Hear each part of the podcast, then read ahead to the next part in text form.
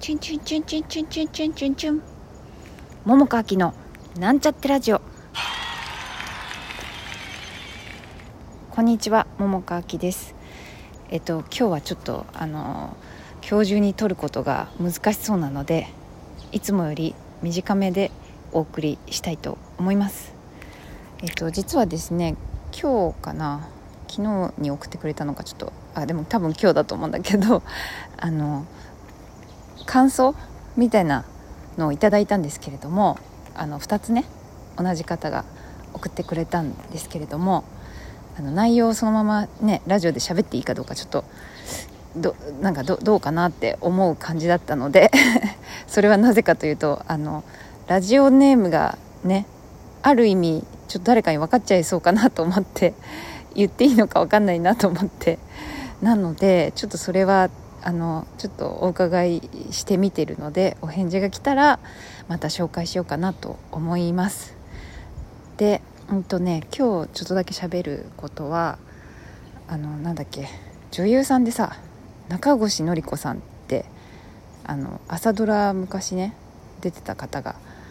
いるんですけれどもその方がさあの喋ってたことで私があなんかとても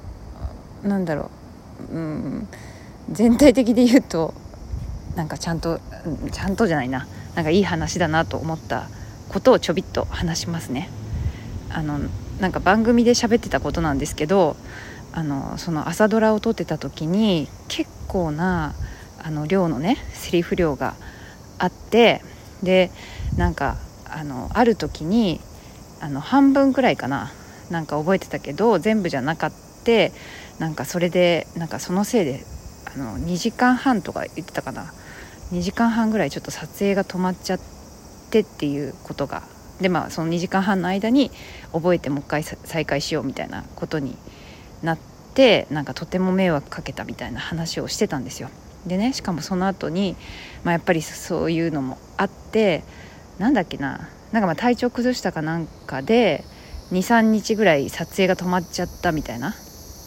のがあったりとかもしてなんかそういう苦々しい思い出を喋っていたんですね。